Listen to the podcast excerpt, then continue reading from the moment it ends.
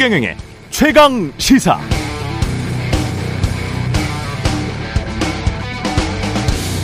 네, 지난 연말 미국 아마존에서는 특별한 행사를 실시했습니다. 아마존 이용 고객들이 택배 기사들에게 팁을 줄 수 있는 소프트웨어를 자사 앱에 설치해서 택배 고마워요, 이렇게 고객이 말을 하면 자동으로 택배 기사에게 오 달러, 우리 돈으로 뭐 육, 칠천 원 되겠습니다, 팁이 전달되도록 한 건데요.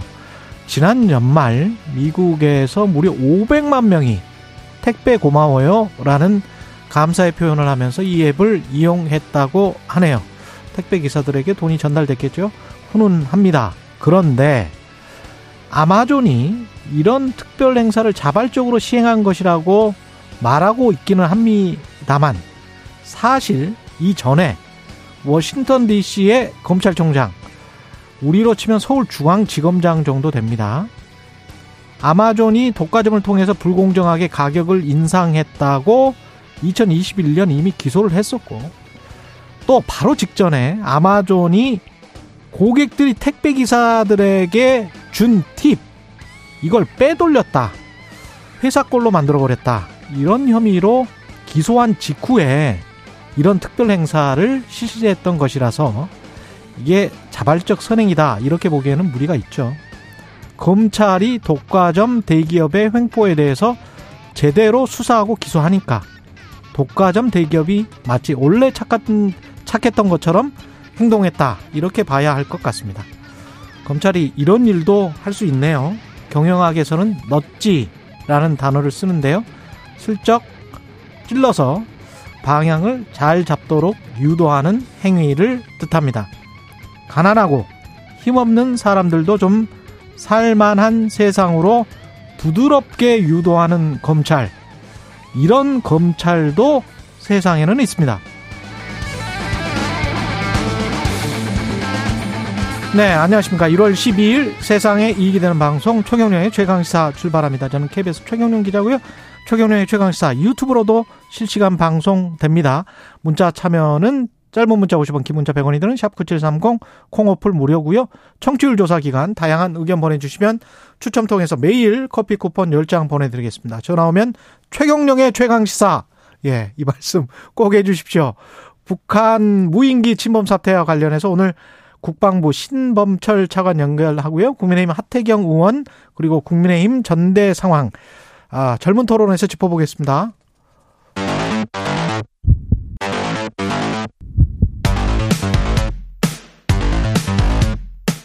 오늘 아침 가장 뜨거운 뉴스, 뉴스 언박싱. 자, 뉴스 언박싱 시작합니다. 민동기 기자, 김민하 평론가 나와 있습니다. 안녕하십니까? 안녕하십니까? 예, 국방부 업무보고를 어제 했군요. 네, 외교부, 예, 국방부 업무보고를 받았는데요. 어, 윤 대통령이 마무리 발언에서 어, 여러 가지 얘기를 했습니다. 북한의 핵 위협을 이유로 일본의 재무장 움직임을 막기는 어렵다, 이런 취지로 얘기를 했는데요. 일본도 이제 머리 위로 북한 중거리 탄도미사일이 날아다니니까 방위비를 증액하고 소위 반격 개념을 국방 계획에 집어넣기로 하지 않았느냐, 그걸 누가 뭐라고 하겠느냐, 이런 얘기를 했습니다. 그러니까 최근 북한 핵 위협을 이유로 선제 타격 능력 보유를 선언한 일본을 용인할 수밖에 없다, 뭐 이런 뜻으로 해석이 되기 때문에 조금 논란이 좀 제기될 수 있을 것 같고요. 또 한미 간 미국 핵자산 공유가 현실적인 대안이지만 상황이 더 악화가 되면 전술핵 재배치라든가 핵 보유를 할 수도 있다, 이런 얘기를 했습니다. 더 문제가 심각해져서 한국이 전술핵을 배치한다든지 자체 핵을 보유할 수도 있다, 이렇게 얘기를 했고요. 만약 그렇게 된다면 과학기술로 더 빠른 시일 내에 우리도 핵무기를 가질 수 있을 것이다, 이런 얘기를 했습니다. 그러니까 상황 악화라는 전제를 분명히 내세우긴 했습니다만, 대한민국 대통령이 직접 핵 보유 가능성을 열어둔 발언이기 때문에 상당히 좀 논란이 좀 제기가 될 것 같습니다. 일단 일본 문제에 대해서는 뭐 세 가지로 나눠서 얘기를 하고 싶은데요. 첫째로 이제 뭐 대통령이 어떤 생각과 마음을 가지고 얘기를 했을까, 어 좀 이제 넘겨 짚어보면, 이 일본이 예를 들면 국방 예산을 늘린다거나 뭐 그런 거에 대해서 다른 나라들이 뭐라고 하는 건지 내정 간섭이죠. 그래서 그런 부분에 있어서 어, 하나의 어떤 뭐 원론을 얘기를 하고 거기에 더해가지고 한미일의 군사 협력을 막 이 정부는 추구하니까 그 연장선에서 뭐 우리도 나쁠 거 없다는 이 말씀을 한 게 아닌가 추정이 되는데, 근데 두 번째로 이게 그러면 정말 일본이 국방 예산을 늘리고 재무장하는 게 남의 나라에서 일어나는 일이라고 우리가 팔짱 끼고 볼 일이냐, 그러면 그렇지는 않다는 겁니다. 왜냐하면 이 재무장을 하는 어떤 어, 과정에서 당연히 제기될 수밖에 없는 논란이 이 동아시아 유사시에, 그러니까 어, 한반도에서 예를 들어 북한이 뭔가 이제 군사 행동을 하거나 했을 때 일본이 그러면 일본 자위대가 어디까지 올 수 있는 거냐, 어떤 조건에서 예를 들면 우리의 동의 없이도 북한에 대한 어떤 선제 타격이나 이런 것들을 지금 적기지 반격 능력을 가진다고 하는 거니까 할 수 있는 거냐. 그 그거에 대해서는 우리가 당연히 안보에 영향을 받잖아요. 그러면 거기에 대해서 입장 표명을 해야 되는 우리가 당사자인데 그런 점을 좀 간과한 거 아닌가 이런 생각이 들고요. 세 번째로 결론적으로 얘기해서 이 문제에 대해서는 적어도 아무리 이제 우리 정, 지금 정부가 어, 이 한미일의 군사협력을 추구하고 있다는 점을 인정하더라도 이게 좀 섣불리 이렇게 얘기할 내용은 아니라는 점에서 자제했으면, 되, 자제했었어야 되는 그러한 발언이 아닌가 이런 생각이 듭니다.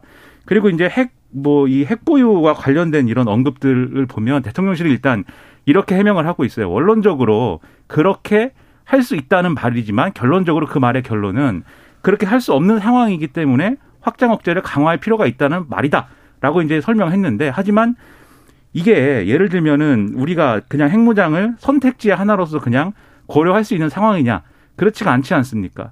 그러니까 미국의 어떤 이 미국과의 협의나 이런 것들도 필요하고 또 확장 억제라는 것도 기본적으로는 우리가 어 핵 보유나 스스로 자체 핵 개발을 하지 않기 때문에 미국이 제공해야 됩니다.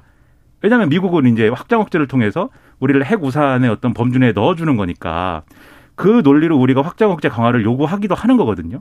그러면 이게 또 어, 대통령이 핵보유나 핵개발을 어떤 종류의 언급으로써 얘기를 한다는 게 한미 간의 군사협력에 또 문제가 발생할 수도 있는 거예요. 그러면 저는 전반적으로 대통령이 아무리 이제 국방부의 업무 보고를 받는 과정이라 할지라도 신중한 태도, 신중한 발언의 어떤 그런 톤을 유지했어야 되는데 좀 논란성 발언을 많이 해서 그런 문제가 발생하는 거에 대해서 좀 우려가 많이 됩니다. 지금 상황이 신냉전으로 확연히 가고 있는 것 같은 인상을 계속 받고 있고요. 그 한국과 일본에 관해서 단기 비자랄지 경유 비자를 중국이 물론 코로나 때문에 그렇다, 우리가 뭐 취한 조치가 과도하다, 중국은 그렇게 이야기를 하고 있습니다만은 외신들은 씨엔엔이든 비비씨든 리톨리에이션이라는 단어를 분명히 쓰고 있거든요. 보복이라고 하고 있어요.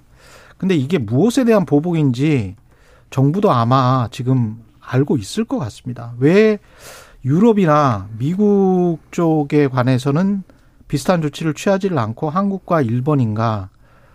그 이게 다 연결돼 있을 수 있어요. 우리가 지난번에 국회의원들이 대만에 갔었던 것, 네. 일본 기시다 총리가 대만의 평화, 대만 타이완 해협의 평화에 관해서는 우리도 이야기를 했었잖아요. 거기다가 금요일 날 미국 대통령과 일본 수상이 만나는데 토마호크 크루즈 미사일을 지금 판매할 것 같아요. 거의 확정된 것 같아요. 지난 시월 말쯤에 이게 나왔던 보도인데 지금 거의 되는 걸로 되거든요. 그러면 토마호크 장거리 미사일은 북한도 북한이지만 중국까지 다 사거리가 된단 말이죠. 그리고 일본이 지금 국방 예산도 일 퍼센트에서 이천이십칠 년까지 이 퍼센트로 높이겠다. 어, 굉장히 군비 증강을 하고 있는 그런 상황이기 때문에 여기에 우리가 지금 휘말려 들어가는 것 같은 그런 느낌이어서 굉장히 좀 우려가 됩니다. 이 부분이 일본은 지금 노골적으로 중국도 본인들의 위험 요소다라고 지금 이야기를 하고 있는 거예요. 근데 잘못하면 한미일 동맹에 속해, 속한다. 우리는 강구하다. 이렇게 이야기를 하고 있기 때문에 타이완 문제까지 중국에게 휘발려 버리면 우린 정말 안 됩니다. 그러니까 네. 말씀하신 것처럼 외신들은 왜 중국이 한국과 일본을 콕 찍어가지고 비자 발급 중단 조치를 취했느냐, 이렇게 이제 분석 기사를 내놓고 있는데 일부 언론들도, 국내 일부 언론들도 이 문제를 좀 짚고는 있더라고요. 음. 그러니까 한국과 일본이 최근에 미국하고 너무 밀착 협력하는 관계를 보이다 보니까 좀 이상해요. 거기에 예. 대한 약간 경고 메시지도 좀 있는 것 같다라는 음. 그런 분석을 내놓고 있고요. 특히 일본 같은 경우는 어, 중국의 비자 발급 중단을 안 했거든요. 예. 안 했는데도 불구하고 중국은 비자 발급을 중단을 해버렸습니다. 그렇죠. 그러니까 더 강경하게 나오고 있다라고 하는 건데 음. 그게 단순히 코로나 때문은 아니다. 코로나 방역, 때문은 아닌 것 같아요. 방역 때문은 아니고 밑에 저, 이제 예. 어떤 외교적인 어떤 그런 그런 문제가 분명히 깔려 있다 이런 분석이 좀 나오고 있습니다. 그러니까 중국의 조치는 사실 우리가 그것만 따져보면 앞뒤가 하나도 맞지 않죠. 맞아요. 예. 대놓고 대놓고 보복이다라는 점을 거의 기정사실화해서 중국 당국이 얘기를 했어요. 음. 그러니까는 한국 한국 등이 저 어떤 이 비합리적인 어떤 방역 강화 조치를 취하고 있기 때문에 그것을 음. 조정하면 우리도 생각해 보겠다. 이거를 공식적으로 얘기를 해버렸거든요. 그렇죠. 그럼 그게 보복이지 뭐겠습니까? 근데 우리는 여기에 대해서 방역은 방역이고 이 어떤 다른 문제, 정치적인 문제는 또 정치적인 문제라고 분리해서 대응해야 된다라고 주장할 수 있어야 되는데 중국은 그렇게 생각을 안 하는 거죠. 그렇죠. 그렇죠. 뭐 그런 식으로 대응을 하는 거에 대해서 우리가 목소리를 내야겠지만 그런데 이것도 그렇지만 사실 여러 가지 문제가 심상치 않아 보이는 게 이 언론 보도를 보니까 미국의 전문가들 모아가지고 이제 얘기를 하면은 어 예를 들면은 십 년 내에 러시아가 무너진 무너질 수 있다. 아시아에서 전쟁이 일어나면 네. 십 년 내. 요 발언 요걸 동조하는 전문가 그 이 대상 이 설명 대상이었던 사람 중에 음. 칠십 퍼센트가 그렇다고 했고 예. 중국이 대만을 침공할 것이다. 사십 퍼센트가 그럴 수 있다라고 얘기한다는 거 아닙니까? 음. 그러니까 정말 엄중한 정세거든요. 엄중한 예. 정세 속에서 나타나는 여러 가지 사안들이기 때문에 우리는 우리가 막 뭐 수그리고 뭐 누구한테 빌고 이럴 필요가 전혀 없지만 적어도 우리는 신중하게 얘기를 해야 된다. 예. 자세가 우리는 어, 이 말만 앞서는 그런 자세여서는 안 된다. 그런 음. 거를 보여줘야 되는 거죠. 특히 국내용으로. 특히 국내용으로 말만 앞서서는 안 됩니다. 그렇습니다. 네. 예, 지금 다 보고 있습니다. 아니, 그래서 예. 조금 우려가 되는 게 예. 최근 들어서 윤 대통령이 전쟁을 직접 언급하는 사례가 계속 늘어나고 있거든요. 이를테면 뭐 확전가고, 전쟁 준비 이런 단어들이 직접적으로 나오고 있고요. 어, 어제 그 업무보고에서도 윤 대통령이 한 발언 가운데 우리가 공격을 당하면 백 배, 천 배로 때릴 수 있는 대량 응징보복 능력을 확고하게 구축하는 게 공격을 막는 가장 중요한 방법이다. 예. 이런 얘기도 나왔습니다. 그리고 어제 에이피통신하고 인터뷰한 게 어제가 공개가 됐는데 여기서도 상당히 대북 강경 메시지가 많이 나왔거든요. 그렇죠. 그러니까 앞서 말씀드린 이런 중국의 어떤 보복 조치와 연관을 시켜봤을 때 이런 어떤 굉장히 강경한 어조가 사태 해결에 도움이 될 것인가. 이거는 좀 상황을 봐야 될 것 같습니다. 심상치가 예. 않습니다. 잠시 후 신범철 국방부 차관과 인터뷰를 하고요. 그리고 이재명 민주당 대표. 어, 검찰 조사 이후에 대정부 강경 모두 이렇게 이야기할 수 있겠네요. 그러니까 어제 인천에서 현장 최고위원 회의를 열었거든요. 예. 거기서 검찰 정권의 폭력적인 왜곡 조작 시도에 앞으로도 굴하지 않겠다. 상당히 강경한 입장을 내놓았고 사실은 이재명 대표보다 민주당 지도부가 어제 상당히 강경한 입장을 밝혔습니다. 이를테면 뭐 정청래 최고위원 같은 경우는 김건희 여사도 포토라인의 설날을 위해 국민과 함께 싸우겠다. 이렇게 얘기를 했고요. 어, 장경태 최고위원은 검찰은 야당을 탄압하는 용역 깡패를 자처했다. 군인이 검사로 대체되었을 뿐 윤석열 정권은 전두환 씨 신군부 정권을 그대로 답습하고 있다. 이런 입장을 내놓았습니다. 그러면서 이제 대정부 노선도 상당히 강경하게 바뀔 것으로 보입니다. 예. 일단 도이치모터스 주가 조작 사건 진상조사 태스크포스를 출범을 했는데 김건희 여사 주가 조작과 허위 경력 의혹을 밝힐 특검 도입 법안도 다시 추진하겠다는 그런 방침을 밝혔고요. 그리고 이태원 참사 책임자인 이상민 장관 있지 않습니까? 탄핵소추안 발의도 추진하겠다라고 어제 박홍근 원내대표가 최강시사 인터뷰에서도 이제 비슷한 취지로 얘기를 했는데 민주당이 오늘 이월 임시국회에서 이상민 장관 탄핵소추안을 제출을 할 가능성이 높아 보입니다. 우리가 이제 설이 다가오지 않습니까? 설이 다가오죠. 네. 그럼 네. 항상 그러면 반드시 그 설 밥상 얘기를 하게 되는데 그렇죠. 민주당 입장에서 그 고려를 한번 해봐야죠. 설 밥상에서 민주당에 대한 어떤 얘기를 하게 만들 것이냐 이 고민을 해봐야 될 것 같고 그러면은 지금 이 검찰 얘기하고 뭐 이런 데에 대한 출구 전략을 좀 만들 필요는 있는데 저는 또 그런 생각이 들어요. 지금 검찰이 계속해서 이제 어, 구속영장 청구 필요성 이런 것들을 언론에 얘기를 하고 있는 것 같고 그 시점이나 방식에 대해서 계속 보도가 나오는 데다가 지금 제가 이거 상당히 문제라고 생각하는 거는 검찰 조사를 이재명 대표가 받을 때 그때 이제 어떤 뭐 검찰이 증거를 내놨고 거기에 대해서 이재명 대표가 어떻게 반응했고 무슨 말을 했고 이런 것들이 지금 단독 달고 다 보도가 되지 않습니까? 뭐 유튜브 생중계에서 실시간으로 나오더라고요. 그렇죠. 그거는 제가 볼 땐 검찰이 그렇게 해서는 안 되는 것이고 검찰 입장에서도 그게 좋지 않죠. 그렇게 하면 당연히 사람들이 어, 검찰이 언론 플레이 한다라고 할 것이고. 검찰이 정치적이다 이렇게 생각을 하죠. 그렇죠. 예. 어, 민주당은 계속 그럼 이 주장하는 거에 대해서 자기들이 근거가 생겼다라고 생각해서 똑같은 주장 또 이제 음. 하는 상황이 조성이 될 것이고. 그게 수사에 도움이 되겠는가. 그래서 수사는 엄정하게 하되. 예. 수사는 엄정하게 하되. 이런 인상을 주지 마라 검찰도. 예. 검사는 기소로 이야기한다. 공소장으로 이야기한다. 기자는 그렇죠. 리포트로 이야기한다. 그런 이야기를 계속. 검사들 스스로 해왔잖아요. 맞습니다. 예, 그러니까 우리가 설날에도 이 얘기를 막 해야 되는 것인가를 해야 설날에는 주로 집값과 주가 이야기를 그렇죠. 해요. 네. 누가 설날에 요, 요즘 정치 이야기 안 합니다. 근데 이제 최경련의 최강시사 청취자 여러분들은 좀 하실지 모르겠습니다. 네. 그러니까 시사 프로그램에서는 예. 다 이제 예. 그런 세상을 상정하고 얘기를 예. 하는 거니까. 이번 설은 그분들, 경제 얘기를 할 것 같아요. 예. 음. 그분들 머릿속에만 있는 거지 시사평론가들 머릿속에만 있는 물론 거지. 물론 저는 설 때는 전자제품 얘기를 합니다. 그렇죠. 네. 네. 예. 다른 이야기예요. 그렇죠. 예. 중앙일보가 단독으로 보도한 게 윤석열 대통령실의 고위 관계자가 통화에서 윤석열 대통령이 나 전 의원, 나경원 전 의원의 부위원장, 부위원장직 사의를 받아들일 마음이 전혀 없다. 그러면서 한 뒷얘기가 더 재밌습니다. 예. 나경원 전 의원에 대한 윤 대통령의 애정이 여전히 크다. 애정이 크다. 이 관계자는 이렇게 얘기를 했고요. 네. 비온 뒤 땅이 굳기를 바라는 마음이다라고 얘기를 했습니다. 그러니까 중책을 나 전 의원에게 맡겼기 때문에 네. 더 이상 마찰 없이 임무 수행을 좀 해줬으면 좋겠다라는 뜻인데 다만 대통령실 입장이 조금 바뀐 건 있습니다. 나경원 전 의원이 사의 표명을 했는데 들은 바 없다라고 계속 얘기를 했잖아요. 근데 어제는 사의 표명 자체는 인정을 또 하더라고요. 다만 모든 인사 절차는 이 사직서를 본인이 제출하면 인사혁신처를 통해서 사직서가 오고 대통령의 재가가 있어야 이루어지는 것인데 그런 절차가 없었기 때문에 수리가 이루어질 수 없다는 그런 취지였다. 이렇게 얘기를 하고 있는데요. 아무튼 대통령실은 일단 완강한 입장은 계속 밝히고 있는 것 같고 어제 나경원 전 의원이 뭐 동작구청 신년 인사회도 갔고 서울시당 신년 인사회도 참석을 했는데 특히 이제 동작구청 갔을 때 기자들이 출마를 결심을 좀 굳혔느냐라고 계속 물었거든요. 그러니까 고심 중이다라고 얘기를 하면서 뒤에 쭉 얘기를 했는데 예. 윤석열 정부 성공이라는 단어를 무려 세 차례나 반복을 했습니다. 음. 그래서 오늘 언론들이 삼창을 했다라고 쓰고 삼창. 있던데. 윤석열 네. 정부 상당히 좀 미묘한 그런 분위기가 계속 되고 있는 것 같습니다. 네. 사랑의 정치가 이제 시작이 된 것 같습니다. 네. 대통령실 한참 이렇게 일방적으로 때려놓고 음. 그것은 사랑에 매였다.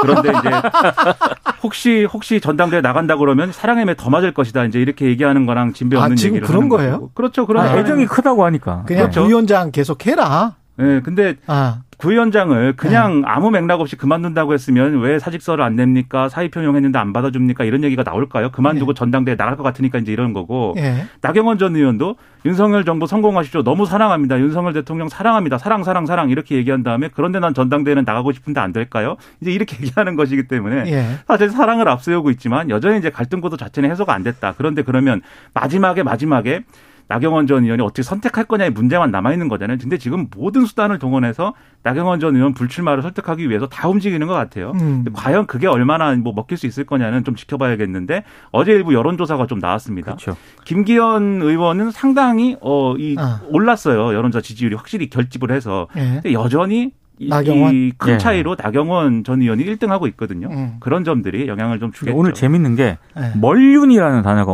언론에 등장했습니다. 멀륜이 뭡니까? 그러니까 친윤계 의원들이 나경원 전 의원을 향해서 멀륜이라고 이제 규정을 했다라고 하는 건데 네. 멀어진 윤석열, 윤석열계를 멀륜이라고 하더라고요. 멀륜? 멀륜.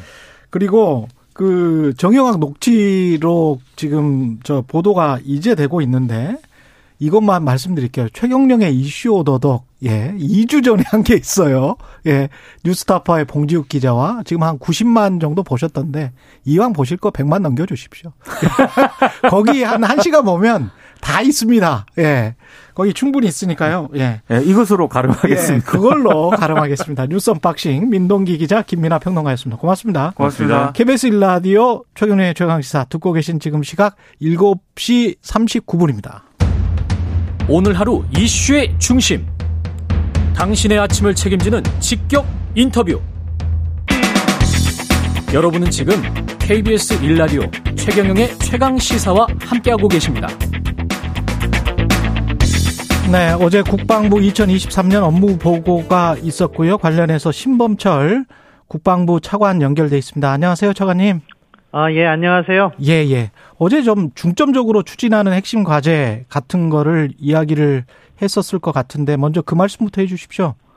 예, 뭐 큰 주제는 이미 많은 언론에서도 나온 것처럼 뭐 힘에 의한 평화 그 부분이 강조됐고요. 예. 저희가 세부적인 내용까지 말씀을 드리면은 우리 군의 혁신과 자강, 그리고 한미동맹 강화와 뭐 국제사회의 연대, 그리고 군 복지, 아, 그리고 민군 상생, 이런 부분을 전반적으로 그 내용에 담았지만, 아무래도 강조점을 말씀하라고 하시면은, 결국에는 북한 핵 미사일을 비롯한 비대칭 위협에 대한 우리 군의 대응 능력, 예. 이 부분을 중점적으로 보고를 드렸습니다.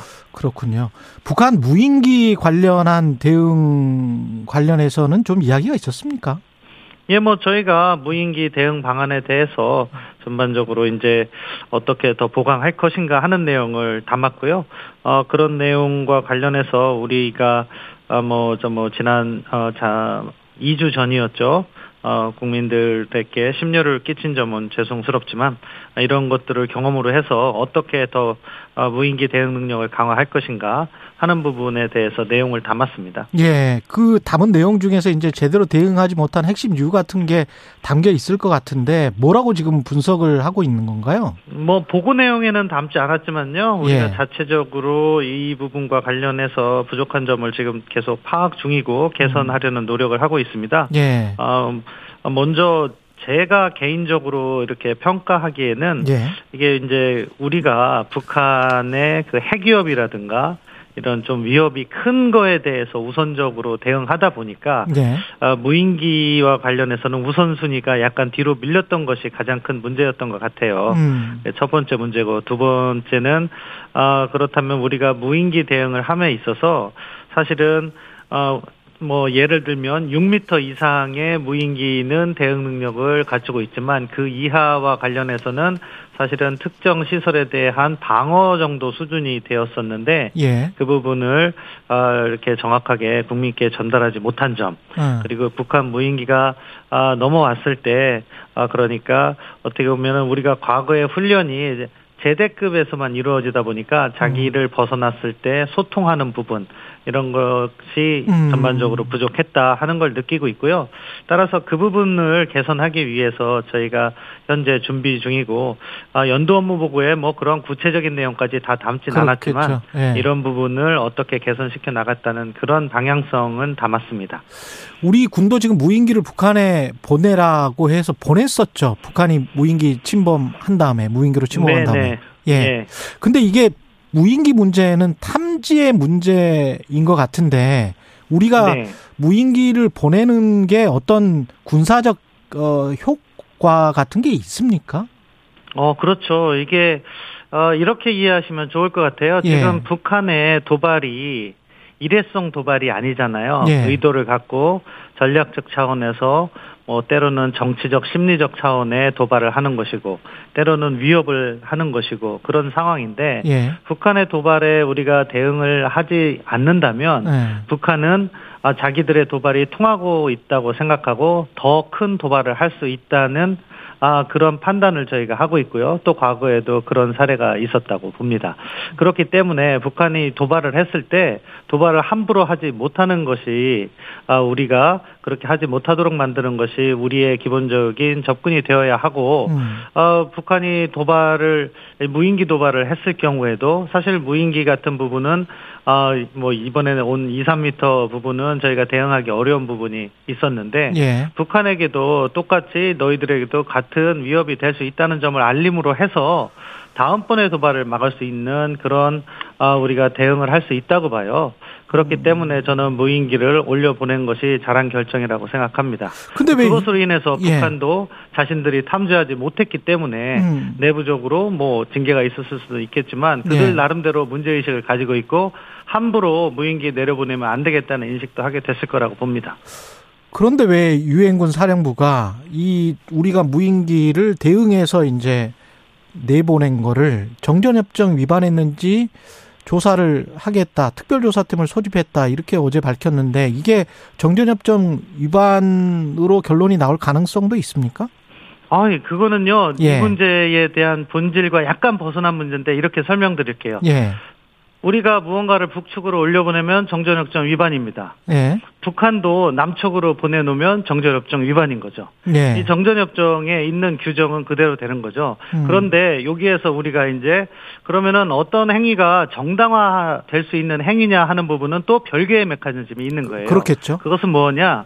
자위권의 행사냐 아니냐. 어. 북한이 무인기를 내려보내는 것은 도발이고 명백한 불법행위고요. 그런데 우리가 거기에 상응하는 조치로서 올려보낸 것은 자위권의 대상이 됩니다. 그러면은 이게 정전협정과의 관계가 어떻게 되냐? 음. 자위권이 상위의 개념인 거예요. 예. 어, 국내법상 정당방위라는 거 있잖아요. 예. 어, 어떤 사람이 뭐 나를 칼로 위협을 해서 그것을 제압하는 과정에 그 사람이 타박상을 입었다. 그렇지만 그 타박상에 대해서는 저희가 책임지지 않는 것처럼 음. 이렇게 자위권을 행사하는 데 있어서는 정전협정 위반보다 더 상위의 개념이다 이렇게 말씀드릴 수 있고요. 물론 정전협정은 지켜져야 되고 저희 군이 대한민국 국군이 정전협정을 먼저 위반해서 하는 사례는 없다. 음. 그렇지만 자위권이 필요한 조치는 자위권적 조치를 해야 된다고 보고 그렇게 정전협정에 따르면은요.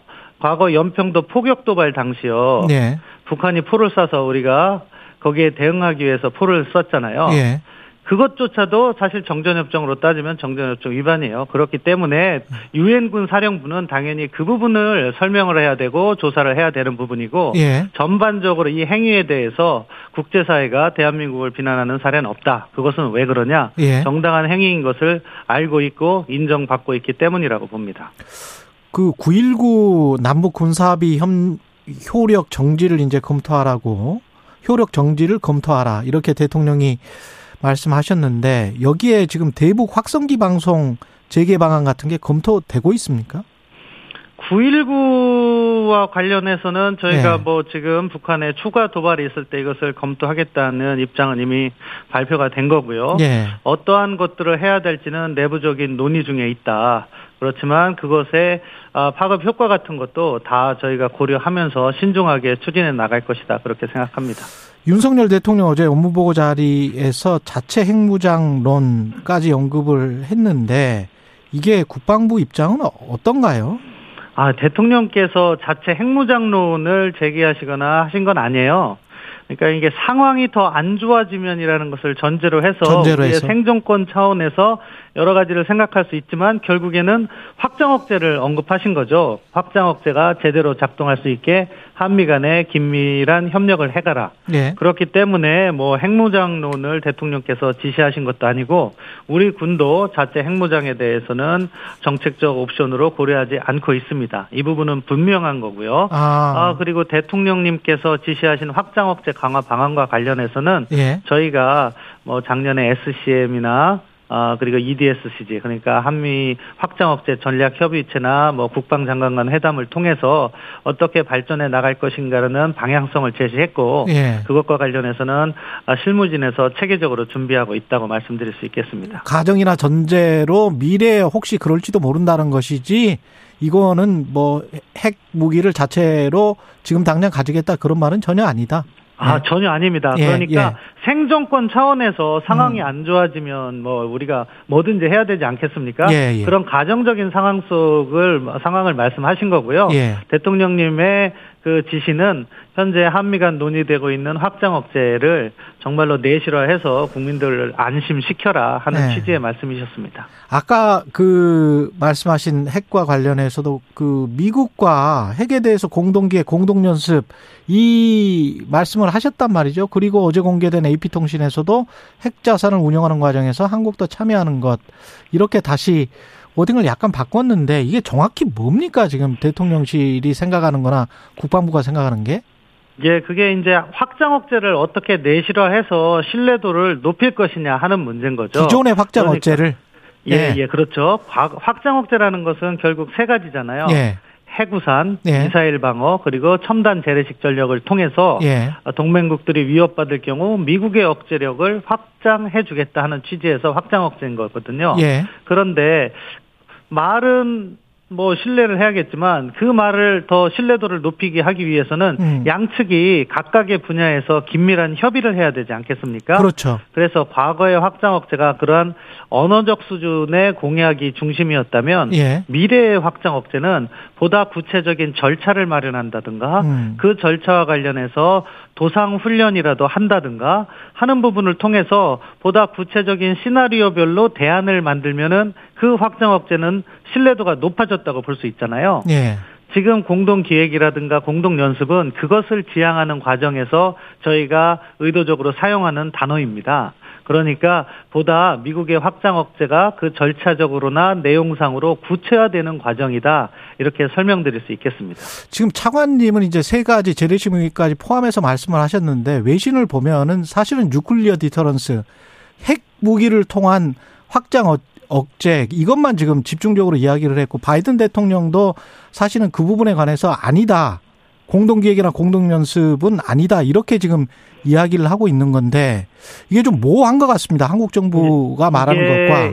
그게 이게 확장 억제 개념이 예. 정확하게 잘 안 알려졌기 때문에 나오는 혼선이라고 보고요. 예. 외신이 이야기하고 있는 것은 확장 억제 전반으로 저는 보고 바이든 대통령께서 연초에 뭐 노라고 한마디 하셔갖고 파장을 일었던 건 그 예. 질문 자체가 아 그러니까 조인트 뉴클리어 엑서사이즈 요 개념은 핵무기를 가지고 하는 훈련이라는 개념이기 때문에 네. 대통령 입장에서는 한국은 핵무기가 없기 때문에 그런 훈련을 하지 않는다는 취지로 노라고 이야기한 거고요. 바이든 네. 대통령은 그것에 대해서 백악관 대변인이 그 뒤에 설명을 했어요. 음. 이제 그런 부분의 이제 정확하게 안 알려지다 보니까 혹시라도 확장 억제 부분과 관련해서 한미 간 이견이 있는 것이 아니냐 하는 우려는 제기되고 있는데 음. 그 부분은 제가 말씀드린 것처럼 백악관에서도 해명을 했던 것처럼 확장 억제 부분은 한미 간의 공조가 잘 되고요.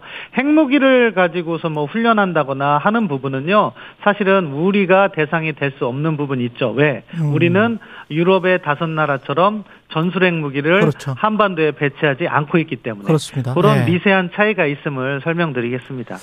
그리고 윤석열 대통령이 에이피통신과의 인터뷰에서 우크라이나 이야기를 했는데 우크라이나 갈등이 신속히 해결되지 않는다면 국제사회가 침략 행위에 적절한 규제와 처벌로 대응하지 못한다는 메시지를 북한에 전달할 수 있다.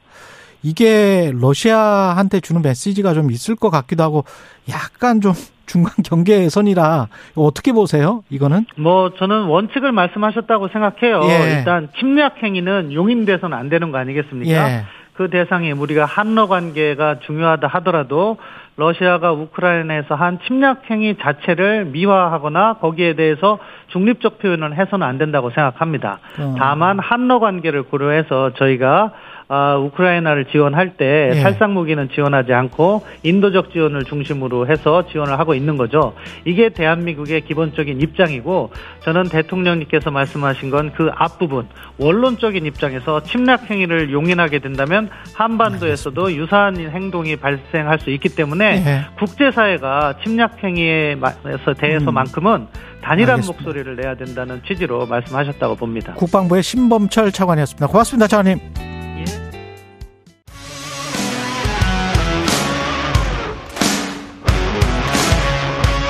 오늘 하루 이슈의 중심 최경영의 최강시사.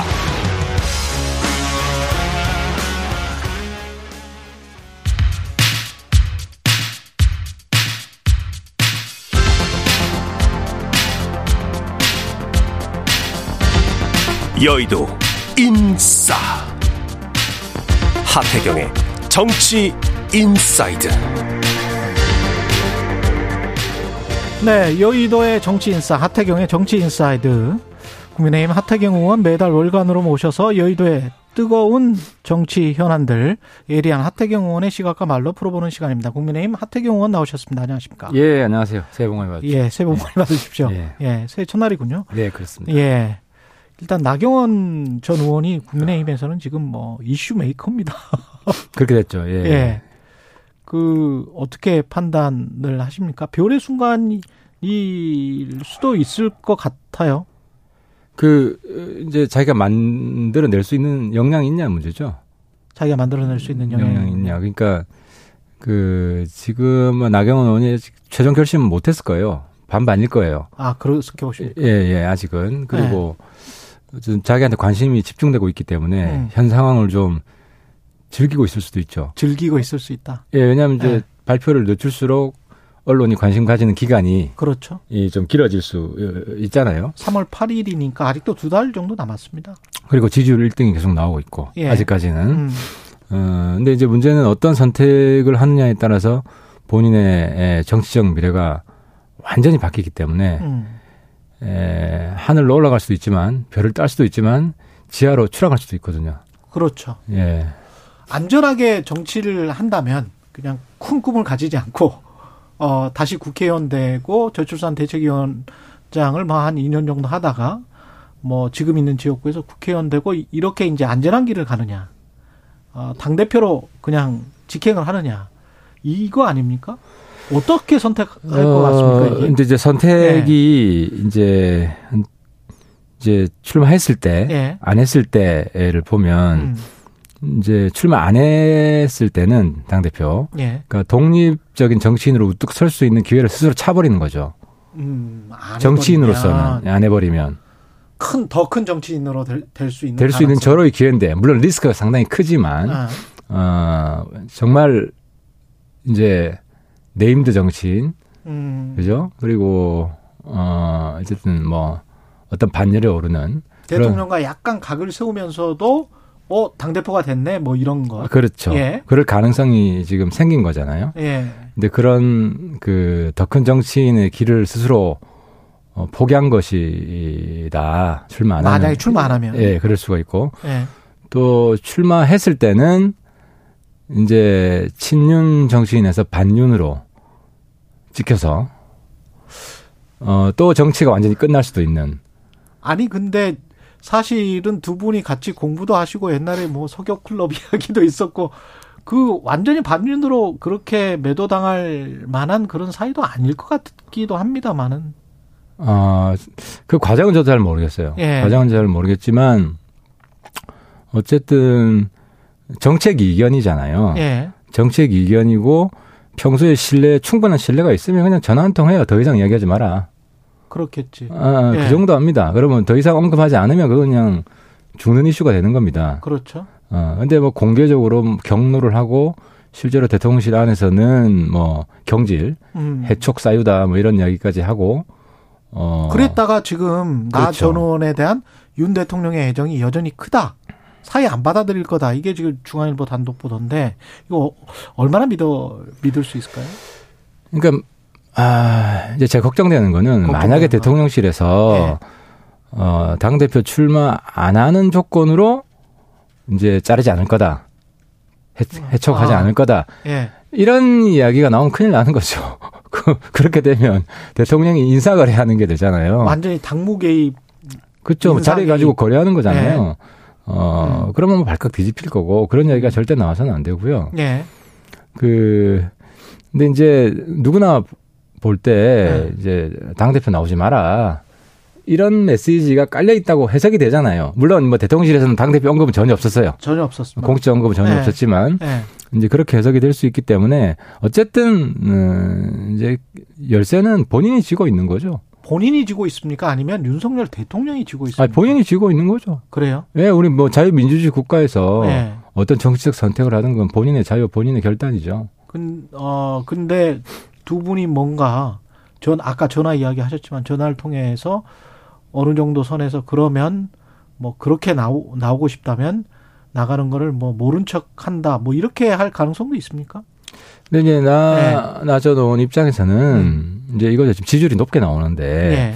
만약에 그 경선에 나왔을 때 경선에 나와서 대통령 신뢰관계가 끝까지 회복이 안 되면 최종 아. 그 삼월 팔일까지 네. 그럼 그 지지율은 물거품처럼 빠질 수가 있습니다. 시그널을 계속 줄 가능성이 아니 왜냐하면 네.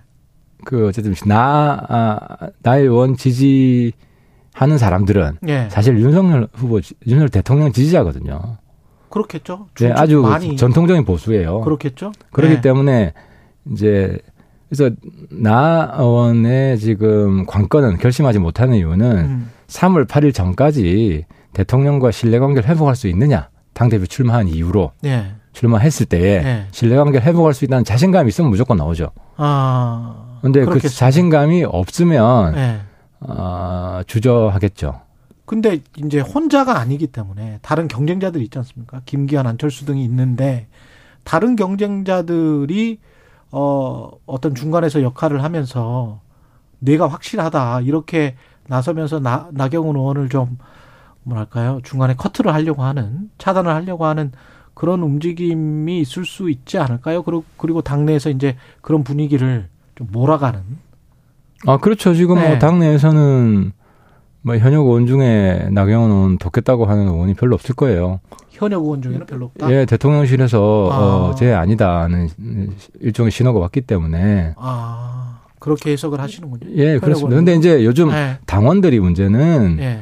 과거 뭐 한 이십 년 뭐 이런 이전에는 네. 당협위원장, 이제 현역 의원이 음. 누구 찍어주세요. 거의 따라갔는데. 네, 많이 따라갔어요. 네. 근데 요즘 안 그래요. 다들 네. 당원들이 뭐 유튜브 보고 종편 보고 이러면서 스스로 판단하기 때문에. 스스로 판단하기 때문에. 예, 그리고 이제 당대표라는 자리가 음. 무조건 예스맨이 되면 음. 당원들도 너무 약한 거 아니야 생각할 수 있거든요. 그러면. 당대표가 돌파할 때는 돌파해야 되는데 저 사람은 대통령 시키는 대로 하는 사람이다. 네.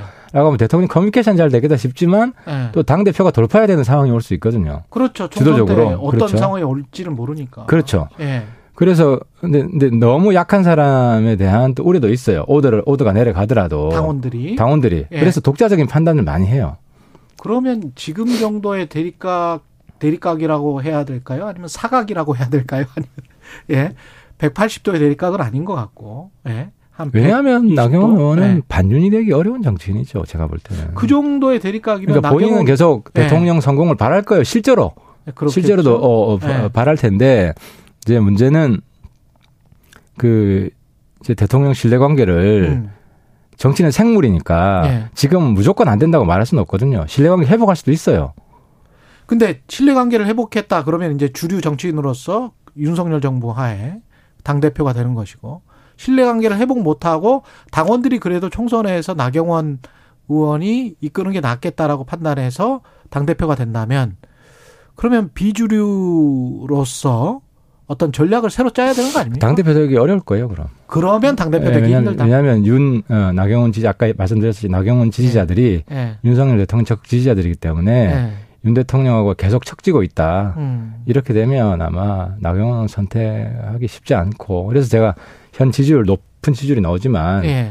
어, 그 지지율도 물거품처럼 빠질 수 있다고 말씀드리는 거죠. 그럼 안철수 의원은 가능성이 지금으로서는 어떻습니까? 나경원, 김기현만 이야기하고 그러니까 있지만. 이번 경선의 재미있는 포인트는 그 결선 투표예요. 결선 투표. 예. 그러니까 이제 두 명 올라가면 이제 누가 결승에 올라가느냐에 따라서 삼 등, 사 등 후보가 누구 지지하느냐. 합종연행. 이게 굉장히 재미있는 방정식이 만들어져요. 황교안 전 대표도 상당히 지금 지지율이 있더라고요. 거기는 뭐 한 오 퍼센트 나오는 것도 있던데. 이제 그, 그 지지율보다는 예. 그 한 오 등, 육 등 정도 되지 않습니까? 그렇죠. 그죠. 삼 등, 사 등이 관건이죠. 삼 등, 사 등이. 예, 예. 삼 등, 사 등이 유승민, 안, 뭐 안철수 뭐 이 정도 되는 것 같은데. 그렇죠. 이제 예. 나경원이 나오느냐 안 나오느냐에 따라서 예. 또 달라질 수도 있고. 음. 그러면 그쪽이 만약에 근데 유승민 안철수라고 생각을 한다면 김기현 전 원내대표에게 이 표가 갈 가능성은 별로 없어 보이기는 합니다만 외견상으로 그래서 지금 중요한 게 네. 후보의 확장성이에요. 후보의 확장성. 예예. 예. 네. 근데 이미지가 딱 고정돼 버리면 네. 삼 등 사등 후보 포용을 못할 수가 있거든요. 그렇죠. 예. 어. 그래서 나경원 재밌는 게 네. 확장성이 생겨버렸어요. 그렇지. 엉겹결에. 예, 엉겹결에. 예. 예, 오히려 이제. 저출산 정책 이야기 하다가. 진윤 아닌 쪽에서는. 예. 오히려 이제 비진윤 표들이. 대안인가? 나경원 의원이 이제 결선에 올라가면. 어. 이제 진윤, 비진윤 이런 구도가 되면 비진윤 쪽으로 확장성이 생겨버린 거죠. 그러면 어떻게 생각을 해보면 아직도 김기현 의원의 어떤 그 성이 아주 공고하다 이렇게 말하기는 힘들고 결선 투표자 때문에 만약에 네. 그냥 일 등 일 등만 뽑는다 음. 그러면은 오히려 가능성이 좀 더 높을 수는 있지만 네. 결선에 가면 또 다른 문제가 되죠. 황교안 전 대표가 이준석 전 대표, 유승민 전 의원 의원님까지 실명을 거론하면서 뭐 암덩어리 뭐 비슷한 그런 이야기 했던데 이게 지금 어떤 어떤 맥락에서 그런 이야기? 아, 경선 때 보면 이런 좀 강한 이야기가 나와요. 근데 군소 후보들 관심 끌려고 노이즈 마케팅하는 거죠. 노이즈 마케팅일 뿐이다. 음, 크게 대처할, 대꾸할 가치는 없죠. 예, 근데 아직까지도 보면 부정선거 음모론 예. 못 벗어나는 것 같아서 좀 안타깝긴 음, 해요. 최고위원 선거는 어떻게 예. 보십니까? 지금 저 뭐 강신업 대표 같은 경우는 강신업 변호사 같은 경우는 대표 선거에 나, 나온다 본인이 뭐 이런 이야기하고 그다음에 김세희 유튜브 중에서 뭐 신혜식 이런 사람들도 나오는데 될 가능성이 있습니까? 최고위원은?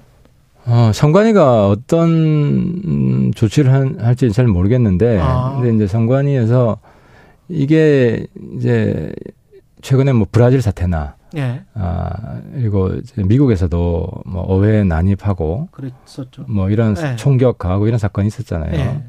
그래서 지금 전 세계 정치가 양극단화되고 있고, 아직 우리나라는 그 정도까지는 아니에요. 그 정도는 아니에요. 예, 예. 그래서 예.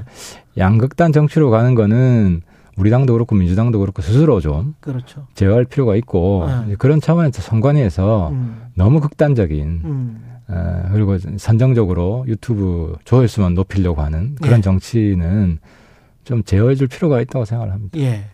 민주당 같은 경우는 어떻게 지금 흘러갈 거라고 보시는지 그것도 참 궁금하네요. 그러니까 일단 뭐 기소는 할 것 같고 성남에프씨 관련해서도 대장동이랑 묶어서 할지 또 이제 변호사비 대납도 있고 그러니까 두 가지 경우가 같아요. 기소만 할 경우, 구속 그, 기소를 할 경우. 근데 그 전에 네. 이제 정치인이기 때문에 가장 큰 게 정무적 책임이거든요. 정무적 책임.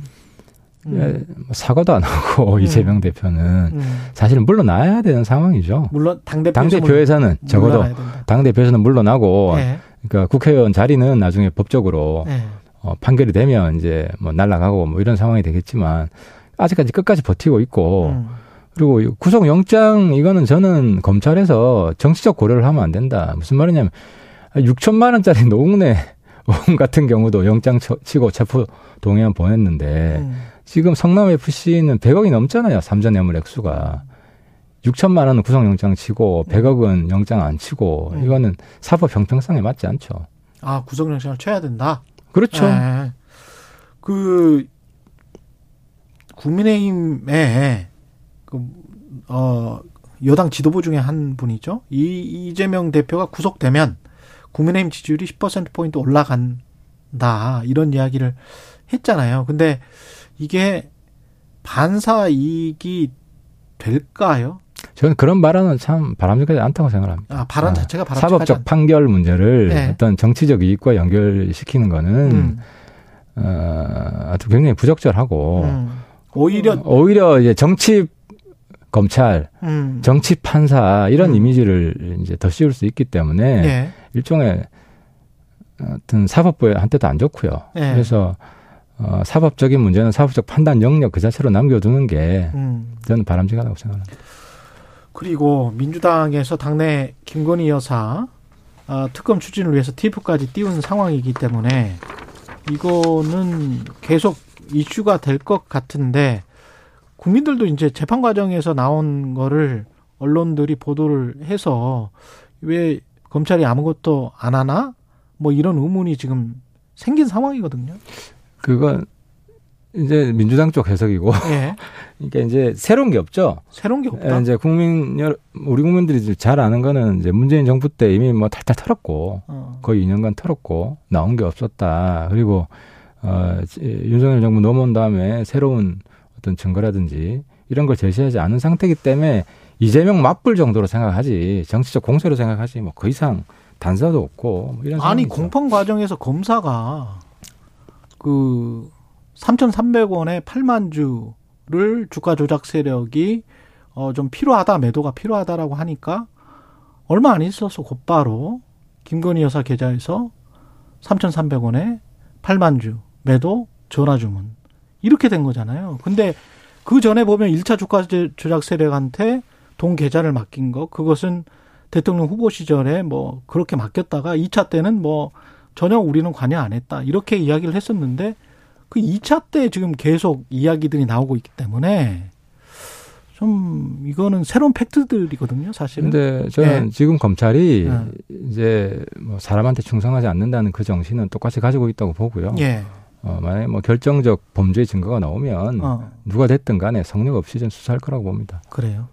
대구 서문시장을 김건희 여사가 찾았는데 이거가 제이 부속실이 없는 상태에서 이제 계속 활동을 공개 행보를 할 것 같습니다. 지금 어떻게 보십니까?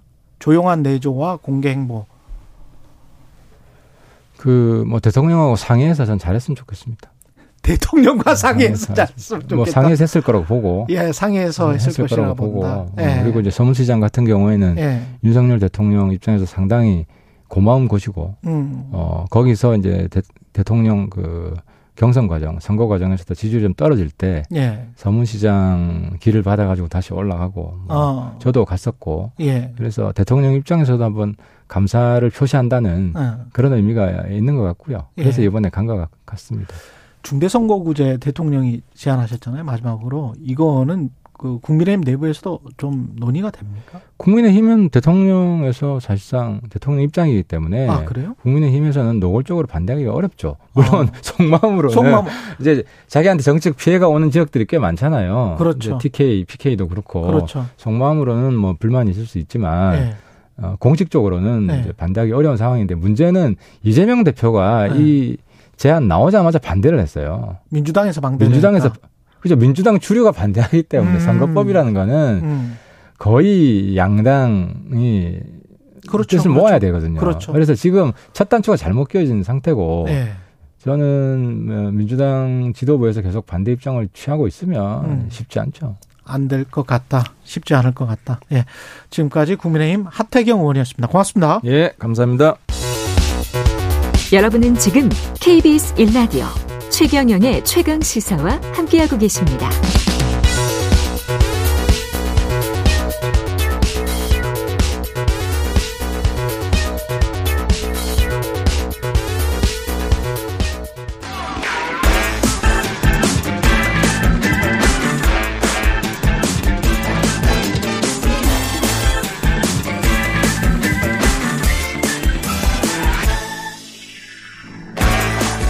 네, 공팔일삼 님 최경영의 최강시사 경청 후부터는 정치 이야기가 자신 있습니다. 예전에는 입 꼭 다물고 듣기만 했는데 말입니다. 최고 이렇게 말씀하셨고요. 공오오일 님 어제 말로만 듣던 청취율 조사 전화 드디어 받았습니다. 당연히 답했죠. 최경영의 최강시사라고 말씀하셨다는 그 대목이 없네. 새해에도 파이팅입니다. 예, 두 분께 여하간 믿고 공오오일 님 말씀하셨겠죠. 뭐, 예, 커피 쿠폰 보내드리겠습니다. 한 번 더 뉴스 시간 한국경제신문의 최영자 기자 나와 있습니다. 안녕하십니까? 안녕하세요. 예, 지금 저 중국이 아까 잠깐 이야기했는데 단기 비자 중단에 이어서 경유 비자도 중단시키면 이거 좀 중국 쪽으로는 가지 말란 이야기예요. 뭐예요 이거? 그러니까요. 이게 예. 그 스탑오버 뭐 이런 게 있잖아요. 보통은 예. 그 경유를 할 때. 중국을 경유하면 제삼국을 가더라도 이제 한 삼 일 또는 한 육 일 정도 체류할 수 있도록 이제 프로그램이 돼 있어요. 그래서 예. 우리나라도 있고 일본도 있는데 음. 그러니까 이거를 한국인과 일본인에게 지금 적용하지 않겠다 이렇게 나선 거예요. 그러니까 중... 국적으로 찍은 거예요? 그치, 한국 국민과 일본 국민 이렇게 지금 딱 한정을 했습니다. 인천공항에서 온 사람도 아니고? 네네. 그러니까 지금 그 중국 이민관리국이 이렇게 예. 발표를 했어요. 최근 소수의 국가에서 중국 국민에 대한 차별적 입국 제한 조치를 시행함에 따라 이러한 조치를 도입한 것이다. 음. 이렇게 밝혔는데요. 어, 지금 어쨌든 지금 한국과 일본 국민에 대해서 이 같은 프로그램을 적용하지 않겠다고 하는 건데 다만 중국을 경유해 제삼국에 가는 그 한일 국민이 입국하지 않고 예. 공항에 이제 스테이하는 경우가 있잖아요. 그렇죠, 그렇죠. 그거는 잠깐. 됩니다. 그건 된다. 그건 되는데 예. 좀 며칠 더 좀 여유를 두고 중국도 한번 좀 둘러보겠다 이런 거를 막겠다 이겁니다. 그러니까 그 어떤 알리바이네. 코로나 때문에 우리가 막고 있다. 예, 예. 예, 그 알리바이군요. 예. 도착 비자 발급이 중단됐다는 거는 그 전에 나왔던 뉴스죠? 지금 예, 이게. 그 예. 지금 네, 계속해서 그 이어지는 건데요. 예. 그러니까 현지에 도착해서 발급받는 기, 비자, 비자인 겁니다. 그러니까 예. 인도주의적인 사유거나 뭐 아. 초청에 응한 긴급한 비즈니스. 아, 그 비자. 예, 그 비자인데 예. 그것도 안 된다. 그러니까 여기에서 네. 미리 준비한 비자가 아니고 그렇죠. 일단 가서 이제 가서 그 공항에서 이제 비자를 발급받는 긴급한 시스템이 있는데 네. 이것도 안 해주겠다 이렇게 나왔습니다. 그 명분은 방역 강화다. 우리도 방역 강화해야 된다 이거예요? 좀 그렇게밖에 볼 수밖에 없는데요. 예. 이제 어떻게 보면 그제부터 지금 이제 이 사달이 난 건데 음. 한국과 일본의 중국발 입국자 방역 강화 조치에 대응해서 지금 단기 비자 막았고 뭐 일반 비자 발급 중단 뭐 이런 발표도 있었잖아요. 근데 또 다른 해석이 나옵니다. 아까도 뭐 언급을 하셨는데 예. 상호주의 원칙에 따라 맞대응한 것이라는 중국 측 주장과 달리 이게 지금 한국과 일본에 대해서만 약간 제재가 있거든요. 이상해요. 네, 네. 그래서 그러니까 중국의 그 일본은 또 중국에 대한 그 비자 발급 중단 조치를 취하지 않았는데 오히려 음. 더 강도 높은, 그러니까 한국 대비 일본한테 더 강도 높은 제재를 지금 취하고 있는 겁니다. 그렇죠. 예, 그래서 네. 중국에 대한 이 경제적 의존도가 높으면서도 이 미국과 밀착하고 있는 한국과 일본에 약간 본보기식 대응을 한 것 아니냐. 이런 일본을 해석이 더 때리고 있는 거잖아요. 맞습니다. 지금 예. 외교가에서 나오는데요. 그러니까 최근 지금 중국발 입국자에 대한 규제가 확산하는 건 오히려 유럽이거든요. 그렇죠. 예, 그 중국이 예. 또 미국과의 갈등 속에서 이 경제 외교적 관계 그 개선에 공을 들이고 있는 지역이 한편으로는 또 유럽이어서 그렇죠. 중국이 지금 유럽에 대해서는 오히려 보복성 조치를 취하진 않고 있거든요. 음. 또 지금 그 미국에 미국에 대해서도 별다른 제재가 없어요. 미국에 대해서 제재를 하면은 이제 수출이 안 되니까. 지금 또 이제 블링컨, 네. 토니 블링컨 국무장관이 네. 또 방중을 앞두고 있다 뭐 이런 얘기도 있고. 거기는 너무 세. 네. 오히려 네. 지금 중국이 그 미국한테는 항공편을 확대해달라고 약간 러브콜을 보내고 있다. 지금 이런 반대적인 상황도 있고요. 음. 어쨌든 그런 지금 양국이 지금 긴장을 완화하는 분위기에 이 제재를 하면은 찬물을 끼얹을 수 있다 이런 판단이 작용했을 가능성이 굉장히 커 보이고요. 대신에. 네. 경제적 관계가 깊으면서도 이 미국과 밀착하고 있는 우리나라와 일본을 좀 본보기 삼 경고의 메시지를 하려는 것 아니냐 이런 분석이 나오고 있어요. 아무래도 지금 제가 계속 외신을 보고 있기 때문에 기시다 총리의 타이완 언급이랄지 타이완 저 토마호크 크루즈 미사일 사정거리 안에 다 들고 이거 영국 말고는 미국이 판매한 나라가 없어요. 그래서 그렇죠. 예, 일본만 지금 판매를 하고 있는 거라. 아무래도 그쪽을 지금 신경 쓰는 것 같고 우리는 절대 타이완 언급해서는 안 될 것 같습니다. 그 네. 중국 매체에서 이런 네. 보도가 있었어요. 최근에 네. 조경태 의원이 지금 한국 대만 그 친선협회 회장이거든요. 그렇죠. 대만을 갔다 왔다는 거예요. 네. 한국의 국회의원급 되는 분이 대만을 갔다 오면 중국이 굉장히 예민하고 민감해합니다. 지금 중국이 네. 그거가 제일 예민한 것 같아요. 지금 근데 코로나 방역도 방역인데 네. 그거 특히 여당 의원이 갔다 온 거에 대해서 굉장히 조금 음. 불편해한다 이런 얘기도 있습니다. 이게 잘못되면 이제 경제 쪽으로 벌어지면 아주 우리가 지금 안 그래도 경제가 안 좋은데 네. 심각해질 수 있기 때문에 굉장히 정치한 외교를 해야 된다. 관영 매체들, 중국 관영 매체들은 뭐라고 지금 이야기합니까? 지금 좀, 그, 이게 사설에 나왔던 얘기인데, 네. 인민일보 계열의 그 환고시보가 영문판 글로벌 타임스에 나온 얘기거든요. 한국은 중국인 관광객의 폭로를 합리적으로 설명을 해야 한다. 이렇게 얘기를 하는데, 이 네티즌들이 그 자국에서 이런 주장을 한다고 해요. 한국 방역 조치가 중국인만 대상으로 한다. 뭐, 그리고 비용을 지불했는데도 격리시설에 침대가 없고 온수가 나오지 않는다. 이런 주장들을 하고 있고, 중국인들을 뭐 범죄자 취급을 했다. 이런 식으로 굉장히 노골적으로 불만을 네. 드러냈습니다. 우리 입장은 이거는 대통령도 그런 이야기 했죠. 자국 국민을 보호하기 위한 거다, 우리는. 그렇죠. 단지. 예. 그렇기 때문에 지금 외교부에다가도 우리 방역 정책이 어디까지나 과학적 근거다. 예? 과학적 근거에 한 것입니다. 이렇게 뭐 이런 식으로 지금 주장을 하고 있는 상황입니다. 뭐, 네. 과학적 근거가 마, 맞고요, 사실은. 예. 중국이 약간 좀 그런 거는 같은데, 예. 여기서 잘 마무리가 됐으면 좋겠습니다. 예, 예. 여하튼, 예. 경제 상황이나 여러 가지를 고려해야 될 것 같고, 오스템 임플란트 직원이 징역 삼십오 년형을 받았군요. 맞습니다. 이게 네. 한 장, 벌써 일 년 됐어요. 그 작년 네. 일월에 이제 사건이 알려져서 이제 검거가 됐고 그 자금관리 직원 이모 씨가 업무상 횡령 혐의로 고소가 됐는데 이 서울 남부지법에서 이 씨에게 징역 삼십오 년과 벌금 삼천만 원을 선고했고요. 천백오십일억 팔천여만 원의 그 추징금 명령을 했습니다. 구형이 아니고 징역 삼십오 년 선고는 경제사범 중에서는 정말 오랜만에 보는 것 같습니다. 예, 보통은 예. 이 삼백억 원을 넘은 그 거액을 빼돌리면은 최대 징역 십일 년까지 선고하도록 되어 있거든요. 예. 근데 이걸 좀 넘어선 거예요. 그러니까 재판부가 이 왜 그랬냐면은 이 씨가 그 큰 돈을 빼돌려서 회사에 그 회사와 주주에 끼친 피해가 매우 크다 이렇게 질타를 했는데 음. 또 범행을 저지른 다음에 장기 복역을 감수하고서라도 이 빼돌린 범죄 수익을 가져가려 계획한 정황이 있기 때문에 이를 좀 어, 형을 이를 막을 형을 선고할 필요가 있다 이렇게 지금 강조를 했습니다. 만시지탄인데 법원이 아이엠에프 환란 위기 때 재벌그룹 회장들, 제가 기억나는 회장들이 주마등처럼 스치는데 그때 좀 이렇게 하지 그랬어요. 오스템 임플란트 직원한테 그 횡령 사건, 그 이천억이 아니고 그분들은 몇 조예요, 몇 조. 그리고 해외에서 골프 잘 치고 계셨던 분들 많은데, 예. 다른 가족도 실형을 지금 선고를 받았습니다. 예, 아내에게는 그 징역 삼 년, 그리고 음. 여동생과 처제에게는 징역 이 년에 집행유예 삼 년을 선고했는데요. 이 다른 가족들은 또 이 씨의 수익이 코인 주식 투자에서 비롯된 걸 줄 알았다 계속 주장을 했는데 아, 재판부는 이를 받아들이지 않았습니다. 그거는 거짓말일 가능성이 예. 거짓말이었겠죠. 예, 손해본 주주들은 지금 회사를 상대로 집단 소송. 을 하고 있습니다. 맞습니다. 예. 주주들 분노가 가시지 않은 건데요. 회사는 상장 유지가 계속 결정이 됐잖아요. 그래서 아무런 처분을 받지 않았는데 이 지금 증권 집단 소송에 휘말린 상태고 이 원고 대표 당사자 한 명인 이 원고가 승소라면은 승소 범위 소송 범위로 설정된 해당인이 모두 법적인 효력을 동일하게 갖습니다. 다만 지금 법원이 심사를 통해 소송 개시를 허가해야 시작되는데요. 아직 심사가 진행되지는 않고 있습니다. 그러네요. 오스템 임플란트 같은 경우는 지금 다시 거래가 재개됐습니까? 재개되고 재개됐습니다. 재개됐어요. 네네. 근데 회사가 이 정도면 이천억 정도고 천백억 정도 추징인데 이걸 다시 돌려받지 못하면 회사 입장에서는 아주 큰일이네. 주주들은 이거는 그냥 눈 뜨고 그쵸. 당한 거네. 예. 예.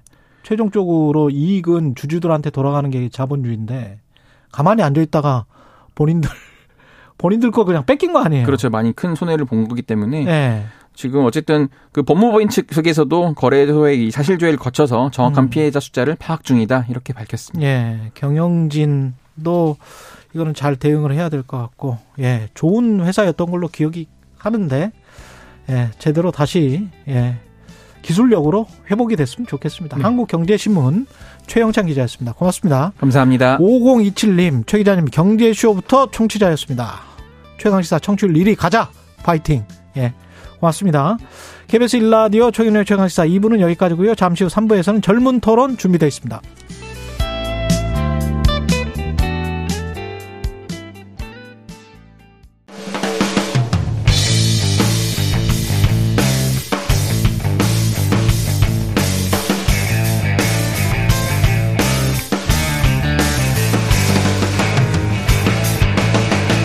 최경영의 최강 시사.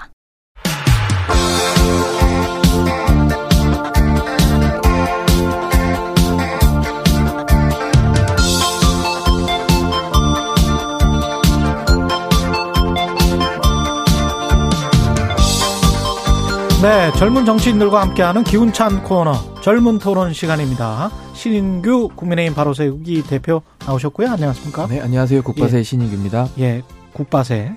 예, 장철민 민주당 의원 자리하셨습니다. 안녕하십니까? 안녕하세요. 장철민 예. 국회의원입니다. 예. 반갑습니다. 국바세라고 하면 사람들이 압니까?